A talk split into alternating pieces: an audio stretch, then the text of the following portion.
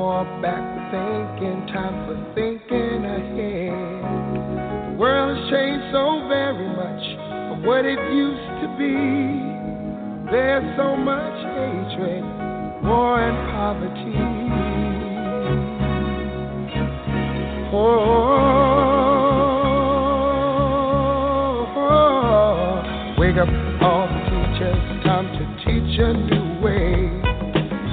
Maybe then they'll listen to what you have to say. They're the ones who's coming up, and the world is in their hands. When you teach the children, teach them the very best you can.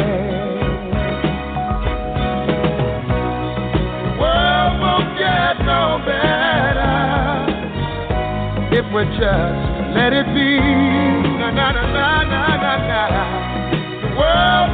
Get no better. We gotta change it, yeah. Just you and me.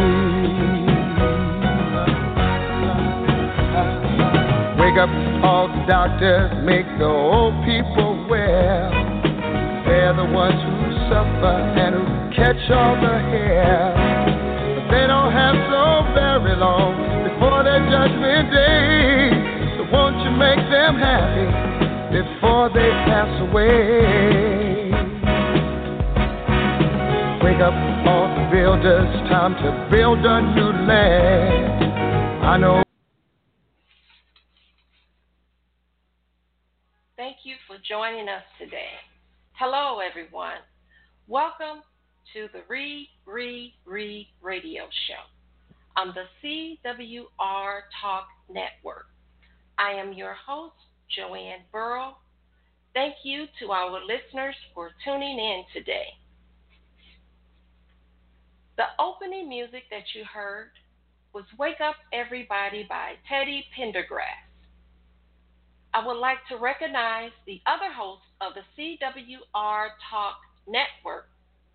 And if you would like to listen to other shows to learn about our other topics, visit the website at www.cwrtalknetwork.com.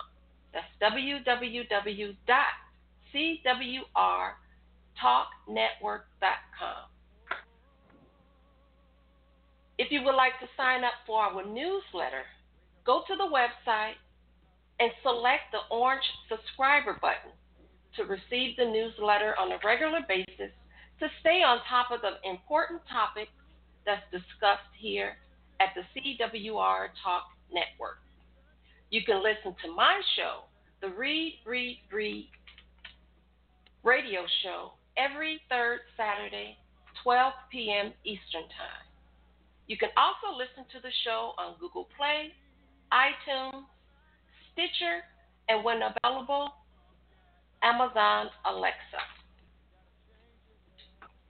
The, today's topic is seeking mentors and why mentoring is important. Our guest today is Dr. Joe Martin, who will join us in our main segment. Mentoring is a long term term relationship where the focus is on supporting the growth and development of the mentee. A mentor is a source of wisdom, teaching, and support. It is also a way to make a positive impact on our youth today, as well as a young person in the community, as well as their future. Now, Dr. Martin, uh, we would like to start this segment by getting you involved. And let me first introduce you.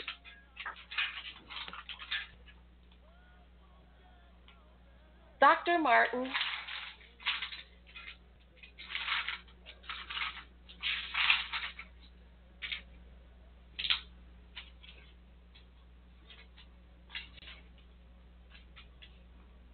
Dr. Martin is a professor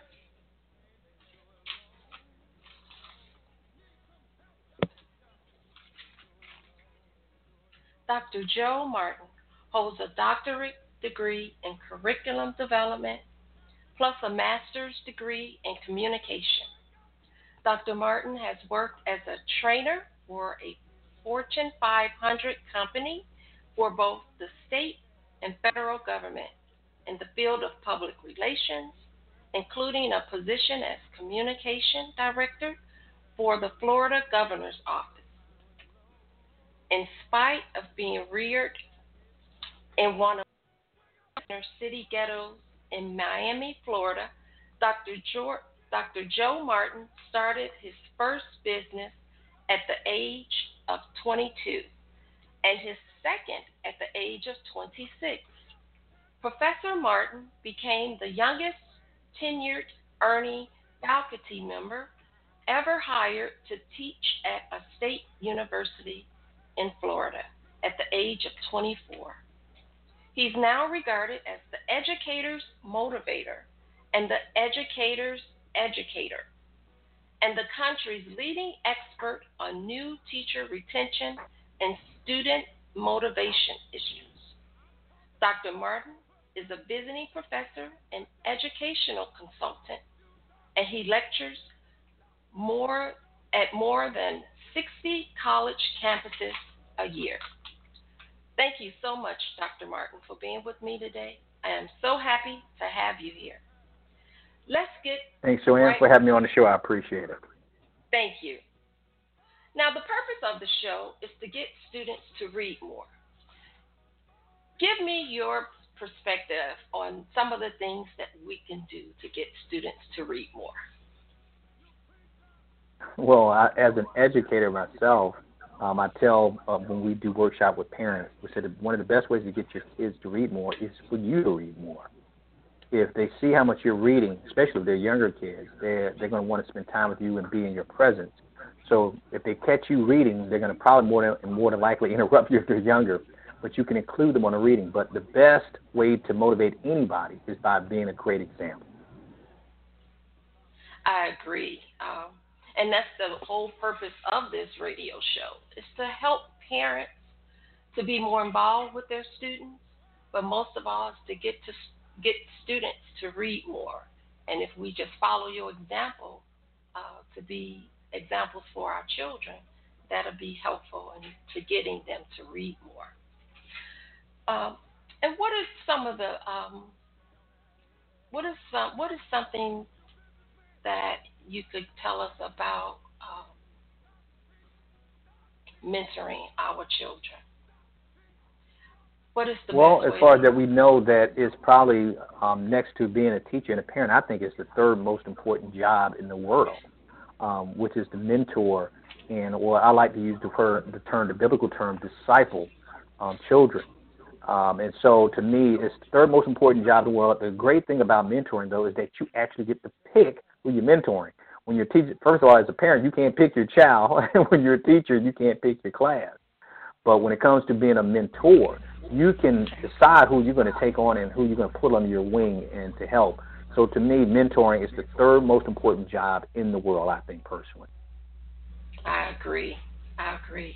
Um, sometimes I think it will even be helpful for parents to have mentors because um, many times some parents just don't know how to get their children motivated to to do better, um, despite the examples that, that are being set for them. And uh, in our communities, uh, in low income with low income backgrounds, they're still lagging behind uh, their white and wealthy peers.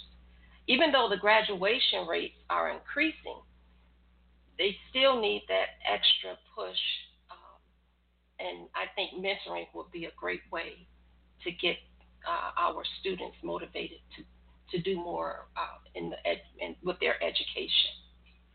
So, also, can you tell me what is some some of the ways that parents could could reach out to others to get mentors for their their children? Well, the easiest way, um, I believe, um, to for a parent to to get someone to mentor, I, it's my I call it a two step approach. It's um, compliment and invite, and that's it. You compliment and invite, And if I'm, you know, whether you're a dad or a mom, it doesn't really matter. But if, let's say you're having a hard time reaching your child or connecting with your kid, uh, what you do is you go out and you start recruiting. Start keeping your eyes, and your eyes and ears open, and looking for people who you respect and you admire. And now we're going to assume that you've already had some people in your sight to do that. And what I would do as a parent, or what I suggest parents do, especially if they're a single mom and they they're, and they have a son and they're looking for a mentor for their son, is to compliment the man. Now, first of all, you got to use discretion because one, um, let him know, the, especially if he's with his wife or with another female, um, you make sure that you respect that female that's in front of him. But if you go up to him and compliment him on, wow, I just and I just saw you. Um, I've been watching you with your daughters and or with your son, and I'm, I'm very impressed with how you relate to him and how patient you are with him. Um, I'm a single mom. I, I have a son, and I was wondering, is it possible that um, if I can arrange for you to uh, maybe answer some questions that my son may have um, about manhood? I mean, maybe about 10 or 15 minutes of your time. So what I just did is I complimented him, and then I invited him or engaged him to um, to react or respond and reply to my son. And typically, if you ask a man that, if you compliment him, one, his ego is going to be stroked and he, he's going to feel pretty good about himself. Uh, I would say 99.9% of the time, I still haven't seen anybody who turned me down. Um, they're going to say, yeah, sure, I'll do that, especially if you put a time limit on it. Um, please, I'm talking about maybe 10 or 15 minutes of your time. Now, it can go less than that, but try not to go over that and, unless they give you permission to go over that time frame. So I'm hoping that helps a little bit. Yeah, that is very helpful um, because so many of our young men are without fathers, and it's difficult for mothers to reach out to others to seek mentors for their their sons. So that was very helpful. Right now, we're going to take a break, and we'll be right back. Hi, my name is Matthew Pinsker. I'm a historian, and here are some things you need to know to sound smart about the 19th Amendment. The 19th Amendment to the U.S. Constitution, the one that guaranteed women the right to vote, was ratified in 1920. But the truth is, women had been voting in American elections for long before that. In the early years of the Republic, for example, there were some places where women voted, in the state of New Jersey until 1807. But in most cases, women were denied the right to vote in the 19th century. They started agitating for the right to vote openly and in public in the late 1840s and early 1850s after meetings in places like Seneca Falls in New York. During the Civil War period, women were involved in the fight against slavery and the fight to save the Union. After the Civil War, leaders like Elizabeth Cady Stanton and Susan B. Anthony thought that their fight to end slavery would get them included in the amendments like the 14th Amendment and the 15th Amendment that guaranteed the rights to former slaves, and they lost. It was a devastating blow to their cause. And so they reorganized themselves in a long campaign for suffrage. Sometimes they did this on a state by state or territory by territory basis, especially effective out west then there were women led by Susan B. Anthony and Elizabeth Cady Stanton who organized the National Woman Suffrage Association. They were fighting to change the Constitution. Sometimes they fought in the courts. They actually tried to vote. Susan B. Anthony got herself arrested at one point doing that. Ultimately, these fights converged at the beginning of the 20th century and during the era of World War I. There was a serious campaign to try to change the Constitution. They had what they called silent sentinels posted outside the White House with protest signs. Those silent sentinels were arrested by municipal authorities and imprisoned. It was uh, a stark moment in the history of women's rights, women being imprisoned, and in some cases force fed. Eventually, women gained the right to vote in states like New York, they convinced Woodrow Wilson to support women's suffrage, and finally, by 1919, the Congress had endorsed, after much struggle, this proposed amendment to the U.S. Constitution. And women began voting wholesale across the country in the presidential election of 1920.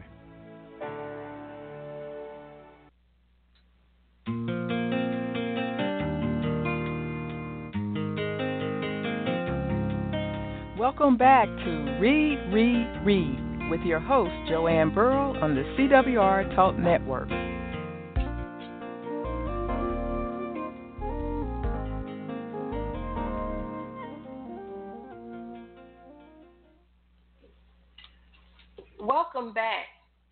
Those of you who are just joining us, this is the Read, Read, Read radio show.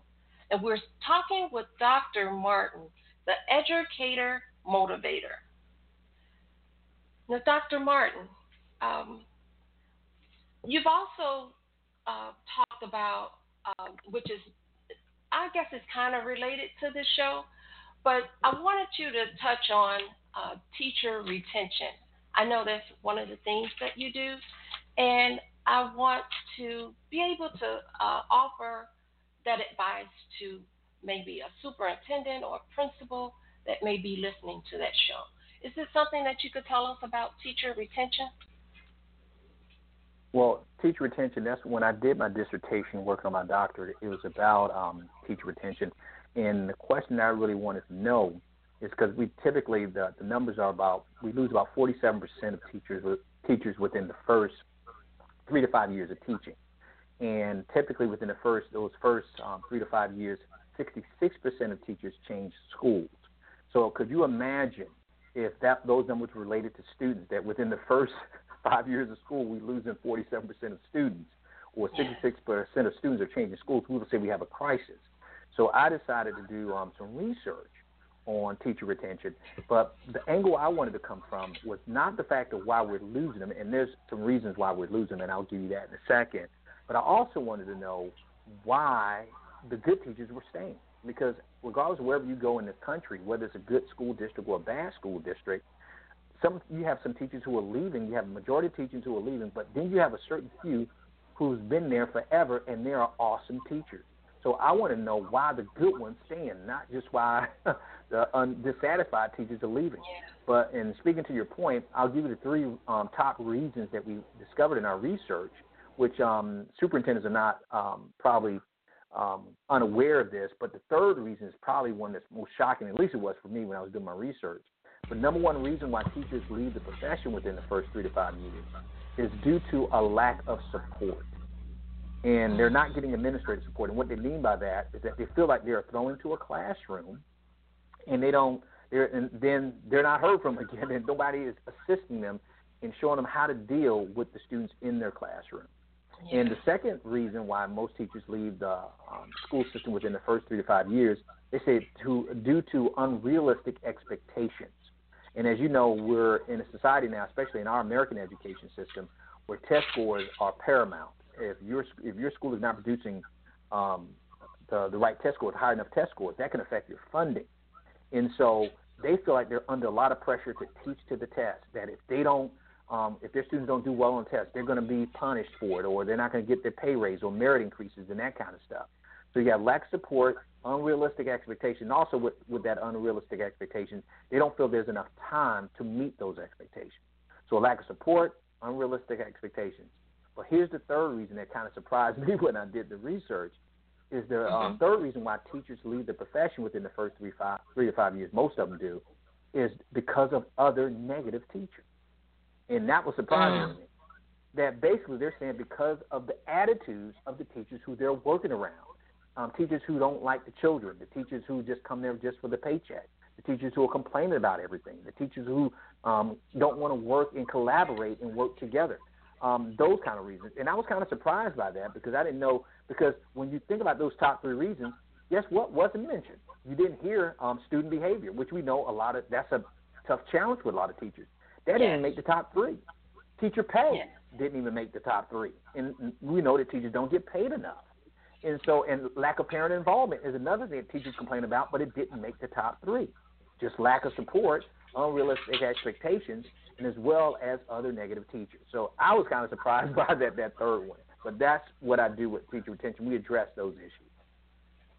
And you know, most of the times when you're at meetings with uh, superintendents or principals or the school on a whole, they they're always emphasizing that they need parent support. Um, student behavior is you know is something that uh, affecting school attendance and school attitudes every day. And just by what you were saying, none of those things made it to the top three of why teachers are not staying on a regular basis at schools. Right. Okay. So, one of the questions we like to ask all of our guests is how to get students to read more. But we're going to take a break and we're going to come back because we're coming up to the end of the show. So let's take a quick break and we'll be right back.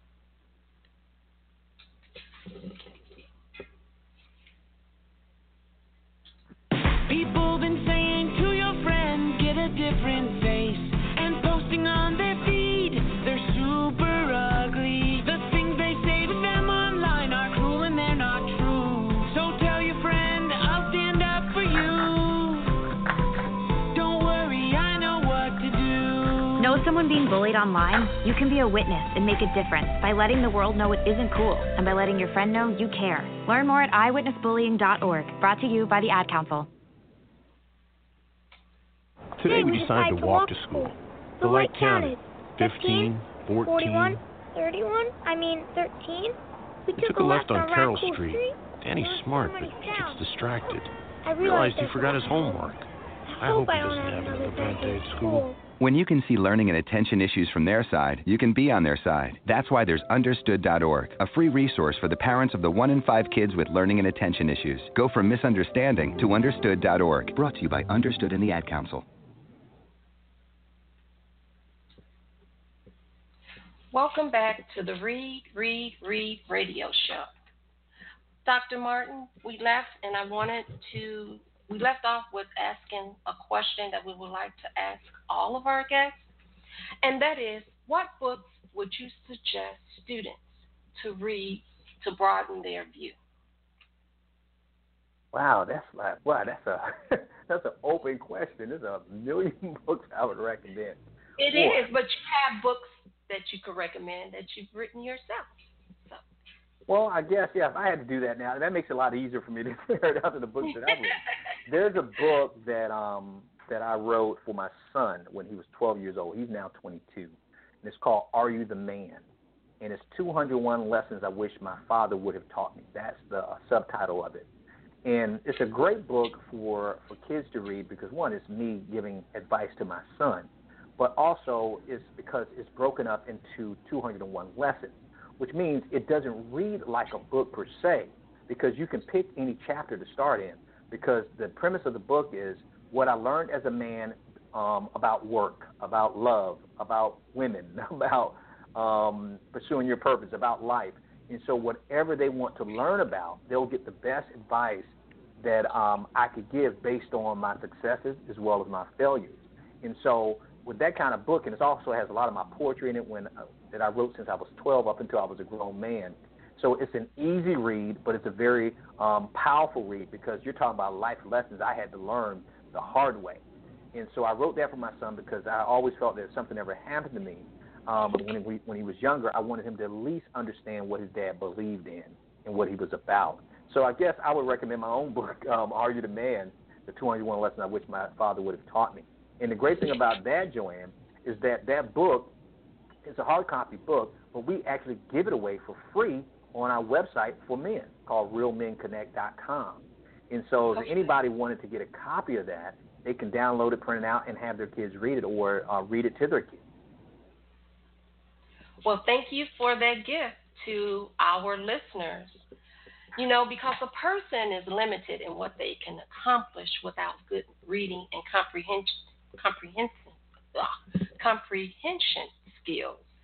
Therefore, helping parents, teachers, and other adults to help their children to have the skills they need to be better readers, help them to improve their vocabulary and improve their understanding when they listen. And I also was looking at some of your other books that you wrote that I would be interested in reading. And one of them was Study Skills for High School Students and When Students Just Won't Listen. I know that's I know that's one of the problems many of our uh, parents are having with their students. But could you touch on that book a little bit for us? Uh, when students just won't listen. Well, that book was written for, actually written for parents, but I've shared it with educators as well. Because I can't tell you how many times I get asked when I'm speaking doing parent workshops or at school, um, they want to talk to me about their personal children. They'll say, "Yeah, Joe, I'm a teacher, but I have this teenager at my home, and we, it's hard for us to communicate. I can't get them to listen. Can't get them to follow the advice that I'm giving. How do I do that? So what I decided to do was teach parents and as well as educators of how to communicate with your kids without lecturing your kids. So basically, um, how to get kids who, who refuse to listen to, to listen is that you're not doing a lot of the talking. What I've outlined are 20 what I call power questions, and you can use them in different scenarios. From uh, when your kid won't stop hanging around that bad influence, or the kid is acting out at school. Don't lecture them, but if you ask the right question, you can get your kids to think for themselves. And that's what I try to do, especially with young adults or teenagers or high school kid age, is try to get them to think for themselves. So I'm really good at asking good questions. So what I did is I outlined the, top, the 20 what I call power questions and also the rationale behind the question, why um, you should ask these questions, and also I give a scenario of how I use this either on a student or my own children. yes, thank you. Thank you.